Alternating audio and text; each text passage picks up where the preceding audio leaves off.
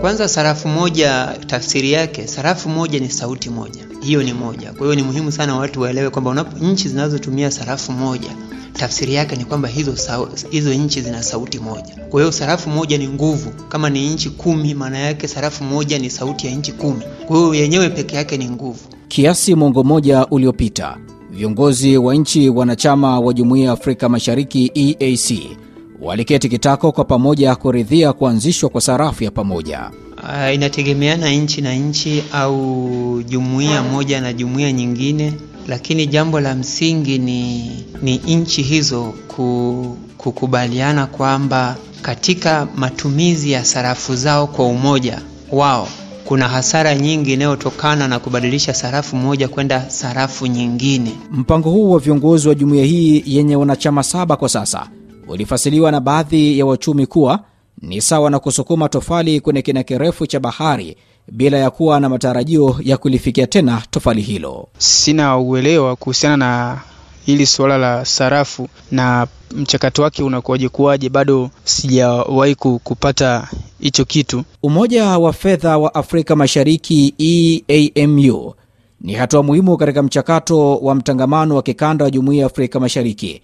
Itifaki ya EAMU ulipitishwa kwa mujibu wa mkataba wa EAC na kutiwa saini namo tarehe 30 ya mwezi Novemba mwaka 2013, lakini wanachama wa jumuiya hii wao wanasema kuwa binafsi sina uelewa wowote kuhusiana na swala zima la sarafu, lakini pia sijawahi kuona. Mimi kwa upande wangu msielewi kwanza kuhusiana na hiyo sarafu, taratibu wake upoje. Msikilizaji wa RFI Kiswahili, karibu katika makala Afrika Mashariki. Hii leo tunatuama nchini Tanzania tukiangaza uelewa wa wakazi wa taifa hili la ukanda wa Afrika Mashariki juu ya mchakato wa kuwa na matumizi ya sarafu moja sanjari na maoni ya wanazuoni, wakati ikiwa ni muongo mmoja sasa tangu kusainiwa kwa makubaliano ya kuwa na sarafu moja. Mwandalizi na msimulizi wako naitwa Maltin Nyoni. Karibu ketikitako jamvini, utegesikio makala haya kwa siku ya hii leo.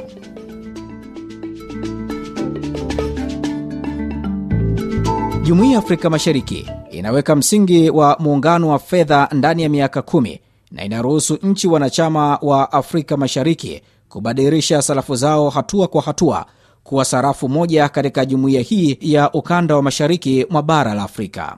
Katika kuelekea kupata sarafu moja, nchi wanachama wa EAC zinalenga kuoanisha sera za fedha na fedha, kuoanisha mifumo ya fedha, malipo ya makazi, kuoanisha uhasibu wa fedha na mazoezi ya kutoa taarifa, kuanisha sera za viwango vya habari za takwimu na kuanzisha Benki Kuu ya Afrika Mashariki. Nikiwa katika jiji la Mwanza nchini Tanzania, nakutana na Bwana Mtei Ligoha, namuuliza anauelewa wote juu ya mchakato wa sarafu moja ya Jumuiya Afrika Mashariki. Mimi kwa upande wangu sina uelewa kuhusiana na hili suala la sarafu na mchakato wake unakuwaje kuwaje, bado sijawahi kupata hicho kitu, lakini pia namna ambavyo tunapata sarafu katika ukanda fulani, kwamba ukanda fulani utumie sarafu moja, zile hatua zake au mchakato wake wa kupata sarafu moja, pia sija kupata elimu ya namna hiyo. Lakini pia hata ushirikishwaji wa wa huo mchakato sijawahi kushirikishwa kwa namna yoyote ile. Kwa hiyo, yani kiufupi ni kama sina uelewa kuhusiana na suala hilo la sarafu katika ukanda fulani.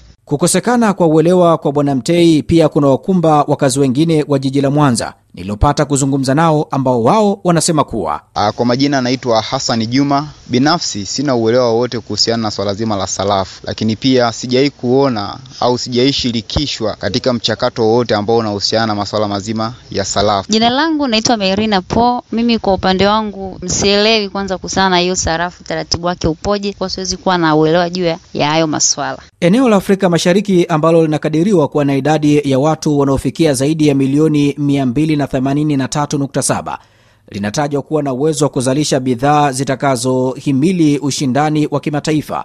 Awali namuuliza Daktari Ponsiani Ntui, mwadhiri wa maswala ya biashara kutoka ndaki ya Mtakatifu Agustino, Tanzania, nini fasili ya sarafu moja? Sarafu moja maana yake ni nchi kadhaa katika jumuiya au muungano wao au katika mkusanyiko um, wao waliokubaliana kuhakikisha kwamba wanatumia aina moja ya fedha au sarafu inayofanana katika matumizi yao ya manunuzi na mauzo.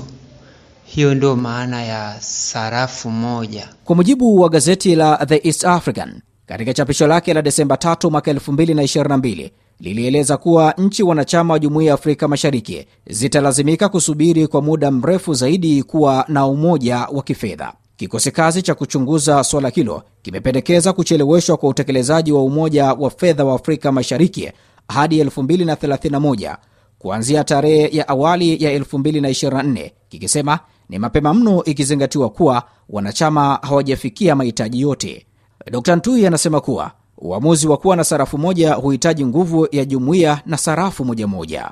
Lakini jambo la msingi ni, ni nchi hizo kukubaliana kwamba katika matumizi ya sarafu zao kwa umoja wao kuna hasara nyingi inayotokana na kubadilisha sarafu moja kwenda sarafu nyingine. Kwa ndio maana ili kurahisisha biashara na kuepuka hizo hasara, nchi hizo hukaa pamoja na kuhakikisha kwamba zinatumia sarafu moja. Lakini ili muweze kufika kwenye sarafu moja, lazima mkubaliane kwamba hiyo sarafu itakuwa na nguvu kiasi gani, kwa maana ya awali kwa sababu baadaye sarafu hiyo itategemeana na soko. Lakini cha muhimu zaidi ni kwamba sarafu za nchi moja moja hizi zinapishana kiasi gani na ni namna gani ambayo mnaweza mkafikia ili kuhakikisha kwamba mnakuwa na sarafu moja yenye nguvu mnayokubaliana nyie wote.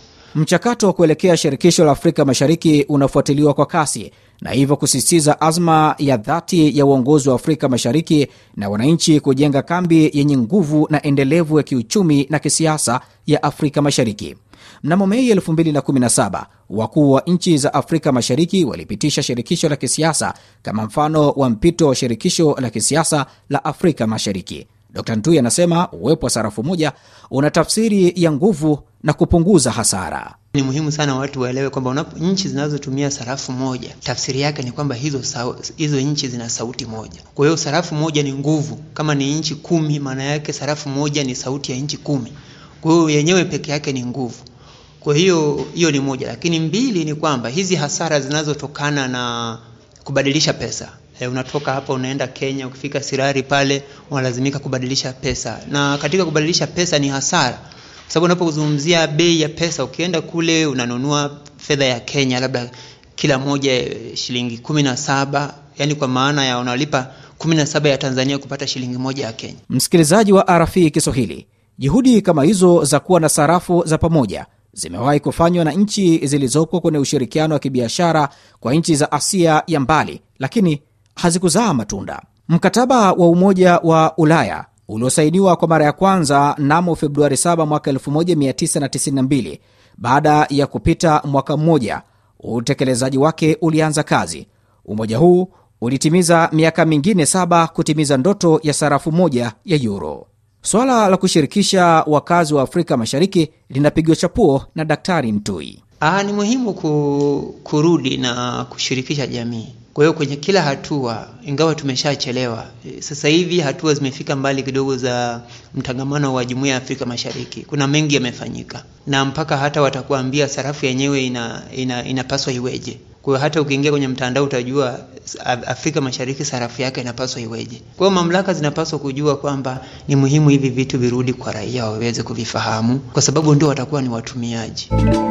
Msikilizaji wa RFI Kiswahili, na kufika hapo wanaweka nukta katika makala haya ya Afrika Mashariki hii leo. Tumetuama nchini Tanzania tukiangaza uelewa wa wakazi wa taifa hili la ukanda wa Afrika Mashariki juu ya mchakato wa kuwa na matumizi ya sarafu moja sanjari na maoni ya wanazuoni, wakati ikiwa ni mwongo mmoja sasa tangu kusainiwa kwa makubaliano ya kuwa na sarafu moja. Mwandalizi na msimulizi wako naitwa Maltin Nyoni. Hadi wakati mwingine, kwa heri kwa sasa.